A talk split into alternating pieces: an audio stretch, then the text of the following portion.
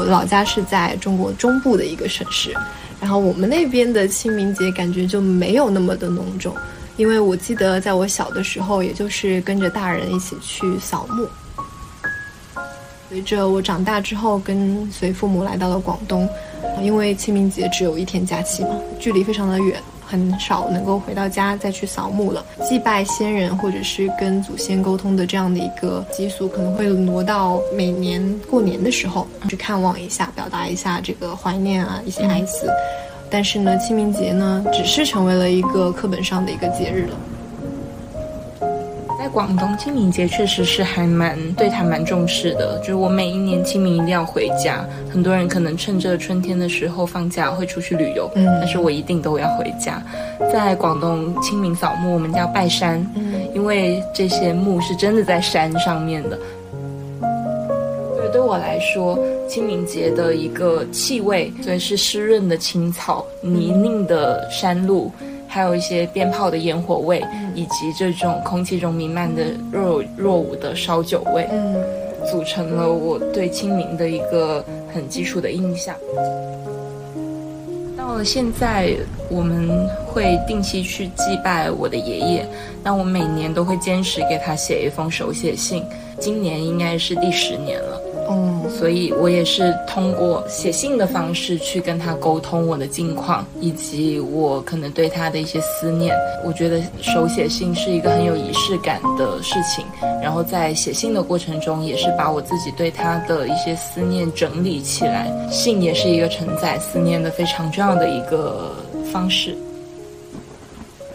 会觉得死了以后不太想要别人去把我作为一个什么精神符号化的一个东西去思念、去祭拜。当然，我活在这个世上与人产生连结，我相信一定会有人对我的逝去可能感到伤心或者怎么样。我会希望他们可以把这个事情作为一个节点，然后继续往前去更好的生活。觉得就是清明正好在春天刚开始的这个时节，其实也是一个新的开始。可能在每一次我们祭奠先人的时候，也是给我们一个获得力量的方式吧，让我们更好的去面对我们的当下，我们的未来。没有过去就没有未来，在我们去祭拜先人的时候，实际上也是对过去的一种尊重，知道我们从何而来，我们与。哪里有所连接？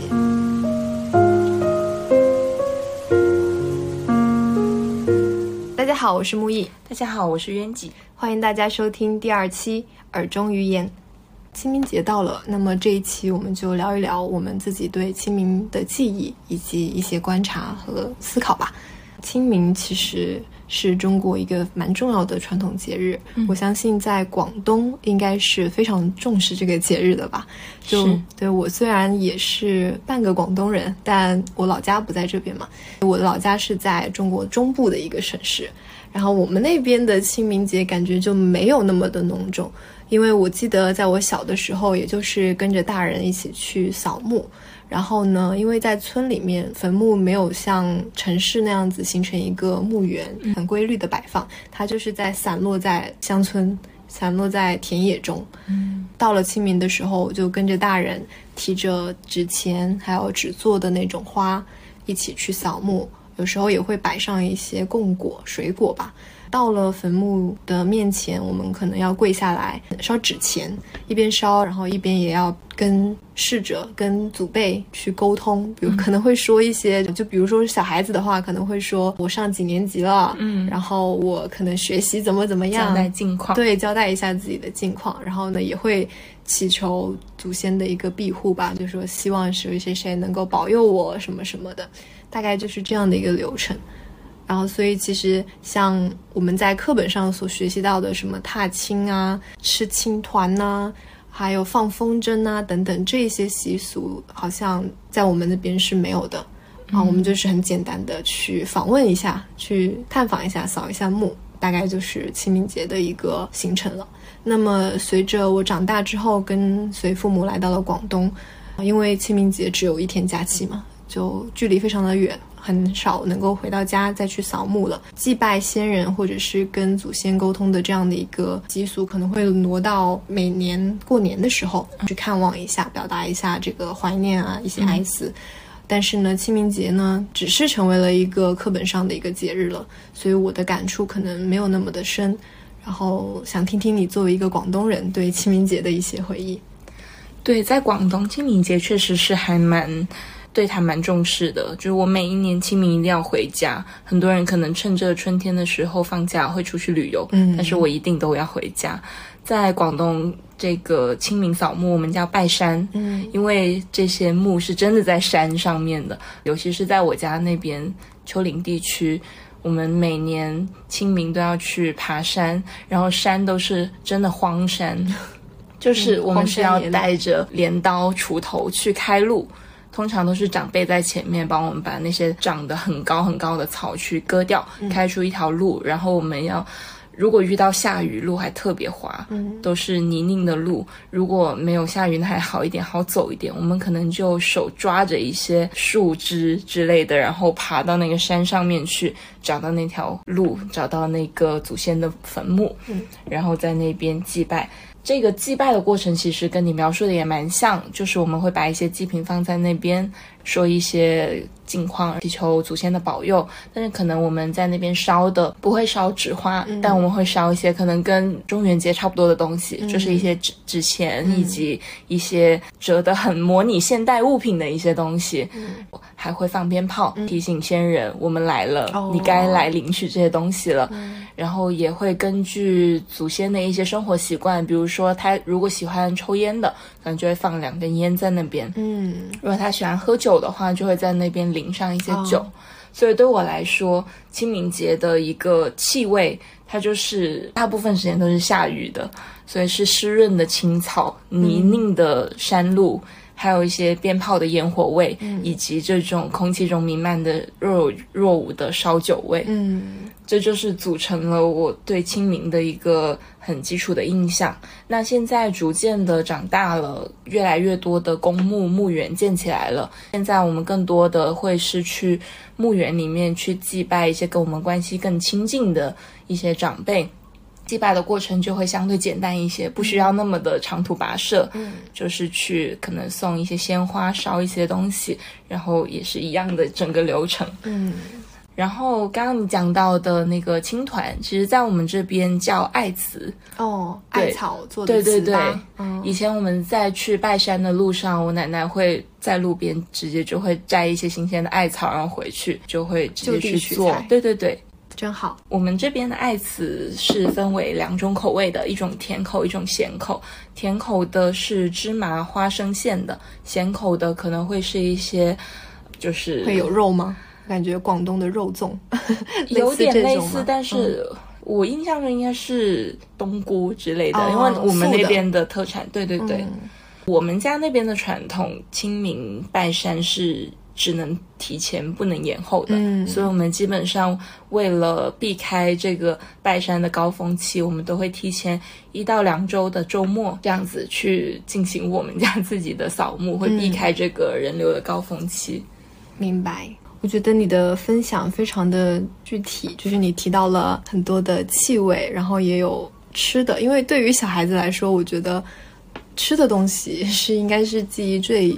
最清楚的，就比如说每一个逢年，就逢年过节的时候吃什么东西，小孩是记得最清楚的。所以我为什么会对清明节的记忆这么的少，可能也跟这个食物 吃的少了。对，吃的少，我们那边没有非常独特的清明节当天吃的食物。对，所以相应来说，可能只有一些比较大众的一些回忆。再加上就是小时候我们祭拜的。那个祖先可能跟我们的关系并没有那么的紧密，就可能因为我们很小的时候，祖先就已经不在人世了，我们的接触仅仅只是一个在坟里，一个在坟外，对吧？所以其实祭拜的过程更像是一种形式。我只记得小时候跟着大人一起过去，他们会告诉我这个坟里面埋的是谁谁谁。但对我来说，那个只是一个名称，只是一个称谓，我并不知道它跟我有什么样的联系。所以听到你说广东那边有这么多的丰富的习俗，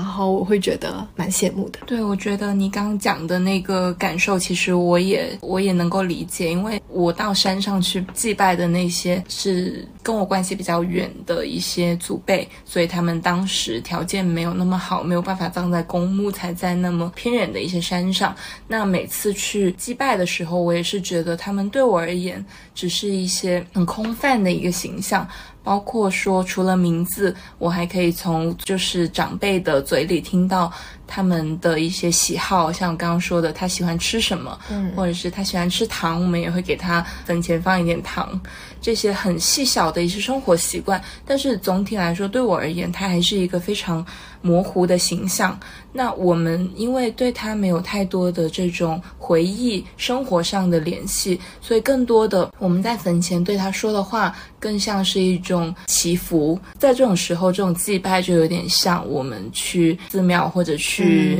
一些宗教场所，嗯，去做这个祈福的方式，嗯。祖先可能也会觉得很困扰吧，拼搏了大半辈子，到了阴间还要帮助子孙 后代去庇佑。对，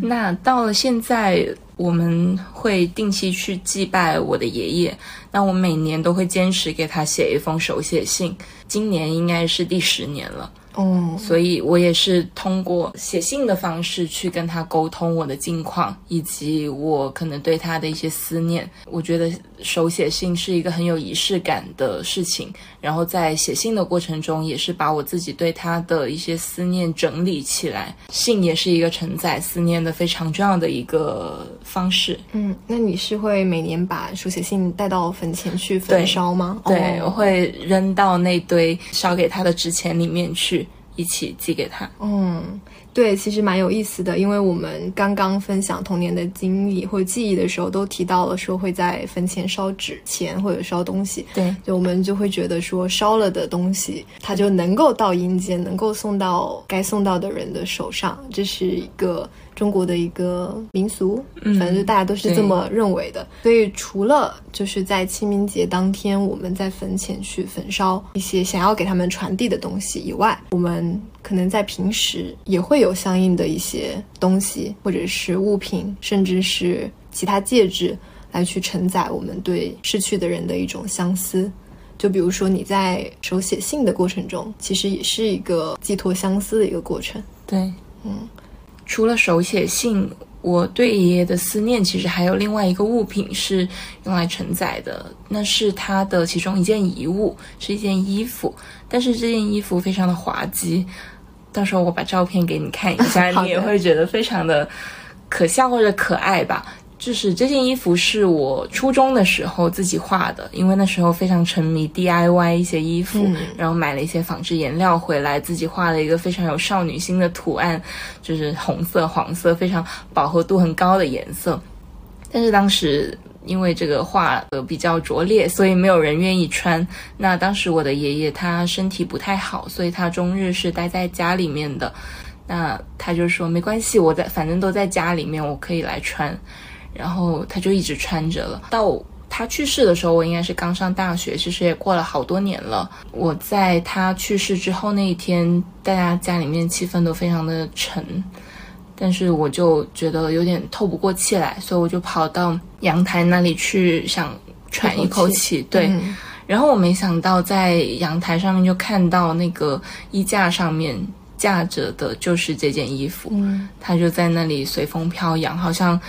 没有发生任何事。昨天我的爷爷还穿着这件衣服坐在客厅里面去跟我讲他的一些事情，就觉得好像一切都没有变，但是又不一样了。所以我当时我就跟我妈妈说，我能不能把这件衣服收起来，我想要做纪念。然后家里人说没问题。所以现在我把它收在一个盒子里面。对我来说，它就是我爷爷对我的爱。嗯，那我每次翻开的时候，我都会想到。以前他对我的一些包容和宠爱，嗯，虽然他去世了，可是我总觉得这样子我就不会像以前一样要找空闲的周末或者放假的时候才能回去看他。他现在在天上，我们随时都可以互相连接。嗯，我觉得刚刚你分享的真的是一个非常浪漫的故事，因为叫什么睹物思人，对吧？嗯，就是相当于他以另外一种方式陪在了你的身边，你每次看到他都能够再想起爷爷对你的爱，我觉得是一个非常好的寄托相思的一个物品。还有一点想要分享的就是，刚刚你提到说你留下了爷爷穿的那一件衣服，这其实是一种。主动的去寄托相思的一个行为吧，但是呢，还有一些可能是我们在无意间突然意识到的，比如说我们闻到了某一种气味，看到了某一种物品，或者是做了某一个行为，突然回想起逝去的人，就比如说我的外公在我初中的时候去世的吧。然后他在我小时候就教导我，吃饭的时候不能够把饭撒到碗外面，嗯，要爱惜粮食嘛，要有一个好的餐桌礼仪，对。但是呢，在这样的一个严厉的一面，其实我外公也是有非常调皮可爱的一面。就是有一次我记得很清楚，我把一粒米饭掉到了外面，我当时很紧张，我就偷偷的看了一下我的外公。我外公也只是笑着说：“可以把碗拿起来，把这个米粒盖住，他就看不见了。”所以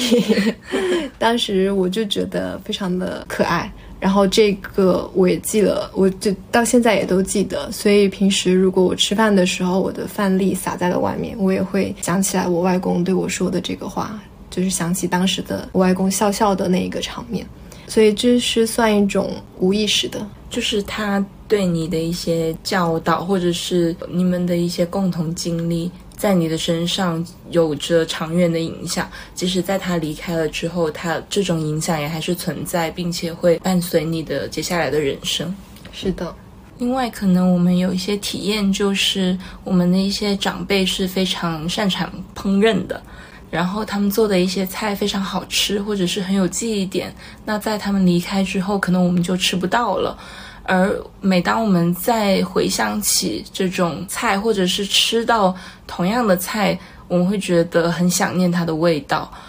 像我爷爷，其实他非常擅长做扣肉，嗯，客家的扣肉，然后还有一些其他的拿手菜。在他临走之前，其实他是有写下菜谱，嗯，但是说等他。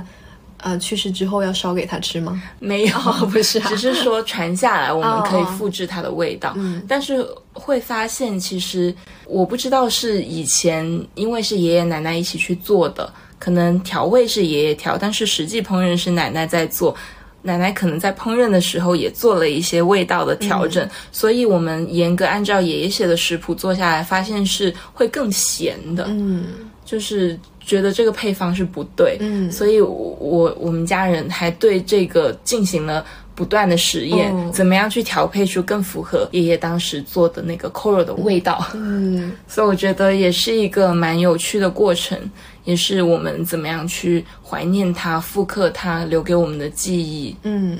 所以其实回到清明节来说，我个人感觉清明节更多的是生人的节日，就是我们活在现在的人的节日，而不是。专门给逝去的人的一个节日，因为在祭拜先人或者是在怀念他们的过程当中，实际上是让我们活着的人有了力量，嗯，或者是团结在了一起，一大家子的人能够因为逝去的人有所依托。我觉得蛮有意思的一点就是，我们在祭拜祖先的时候，其实是默认他好像还是以某一种形式存在在这个世界当中，对吧？无论是在所谓的地府，或者所谓的天堂，或者是以魂魄，嗯，以某一种形式吧，反正就是还是没有离开。我们会认为死并不是终结，死可能是另一种生命的开始。所以在清明节的时候，我们会想着还能够跟逝去的人进行沟通，让他们知道我们过得还好，然后能够去怀念他们，也反映了一种对死亡的一种看法吧。但是我觉得可能现在的人不一定会认同，可能有些人觉得死了就是死了，什么都没了。其实我是觉得生命的终结就是身体的死亡，就是生命的终结。我。还是比较唯物主义一些，很科学的看法。对，我会觉得死了以后不太想要别人去把我作为一个什么精神符号化的一个东西去思念、去祭拜。当然，我活在这个世上与人产生连结。我相信一定会有人对我的逝去可能感到伤心或者怎么样，那我会希望他们可以把这个事情作为一个节点，然后继续去往前去更好的生活。特别是我以前一直很想要去登记一个器官捐献，嗯，但是可能因为一些家里人比较封建的思想或者传统的观念吧，他们觉得人死了之后还是要有一个。完整的身体，对，然后回到家里面或者怎么样，但是我我自己觉得，人生命结束了就应该去发挥自己最后的一些余热。我会觉得让别人每年都要来祭拜我是一个负担，嗯，所以我希望让自己的有限的生命发挥更多的呃用途吧。我是非常能够理解这种想法的，因为我个人又唯物又唯心，就是我一方面是觉得人死了就是死了，灰飞烟灭也不算，就是说他在这个世界上的存在就已经消亡了，实际的存在，但他可能会被人怀念、被人铭记等等，但是呢，这并不能够代表着他还能存在。那从唯心的角度来说，我又会觉得每个人的存在都是有痕迹的。就他不可能真正意义上做到生不带来死不带去，因为他像你刚刚说的，人是与社会有连接的，人是社会的产物。那么他在社会上的活动肯定会留下很多的痕迹，所以如果是我去世了，我可能一方面会觉得说无关紧要吧，就不要再对我有什么想念怀念的。但是另一方面又会觉得，如果有人能够记得我，有人能在某一个时间想起我，那我也会觉得这一趟不虚此行吧。对，然后你刚刚讲到说，呃，想要捐赠遗体，我觉得这是非常的伟大。对我个人，我目前还没有做好这个心理准备，但是我目前能想象到的就是不需要有坟墓吧，就是对，因为过去传统的观念就是觉得人死后也要有一个居所，也要有一个住的地方，所以一般都会新建坟墓等等。那么现在呢，资源土地资源这么紧缺，对吧？房价什么这么贵，很少有人能够有一个专属于自己的墓地。然后，所以很多可能是那种城市中有那种骨灰存放的柜子，嗯，等等。嗯，我觉得我连这个柜子我都不是很需要。嗯，我觉得海葬或者什么生态葬，嗯，都是一个很好的归宿，因为回到大自然中去，嗯，是一个蛮好的归宿。其实我以前是更坚定的这种唯物主义者，但是在我爷爷去世之后，我也会有一些一丝希望，是希望。灵魂真的是存在的，嗯，但是这其实也是对生者的慰藉。当我自己失去了以后，可能这一切都不复存在了。我还是保持着这样的想法。那无论是哪种想法，其实我觉得，只要你是怀揣着一个美好的想法，对生者或者对你周围的这个社会是有帮助的，所有想法都是好的。可能我们这一代人对死亡的忌讳会少一点，就是会啊比较愿意去谈论这个事情，也不太会回避，因为好像慢慢接受了人总会死这样的一个事实吧，不是那么忌讳这个事情了。但是可能在我们的长辈那一代，他们可能会觉得死亡是一个不能提及的话题，比如说我们在逢年过节的时候，可能会有一些会有一些规定，就是不能说死相关的话题。然后呢，在谈论逝去的人的时候，可能也很少去谈论很具体的。我觉得是会避开死亡这个话题，嗯，会着重于他以前还活着的一些事情，嗯，来展开讨论，仿佛他好像没有离开。嗯，是的。其实，在跟你聊之前，我还觉得清明节是一个存在感很低的节日，因为从我个人的体验出发，可能就是感觉好像没什么人在认真过清明节。但是听你刚刚的分享，就会觉得说，哦，原来有还有是有很大一部分人，他们是把清明节作为一个很重要的一个节日来去过，甚至会去固定的习俗、固定要去做的事情。所以我觉得也蛮好的。我觉得就是清明正好在春天刚开始的。这个时节其实也是一个新的开始，可能在每一次我们纪念先人的时候，也是给我们一个获得力量的方式吧，让我们更好的去面对我们的当下，我们的未来。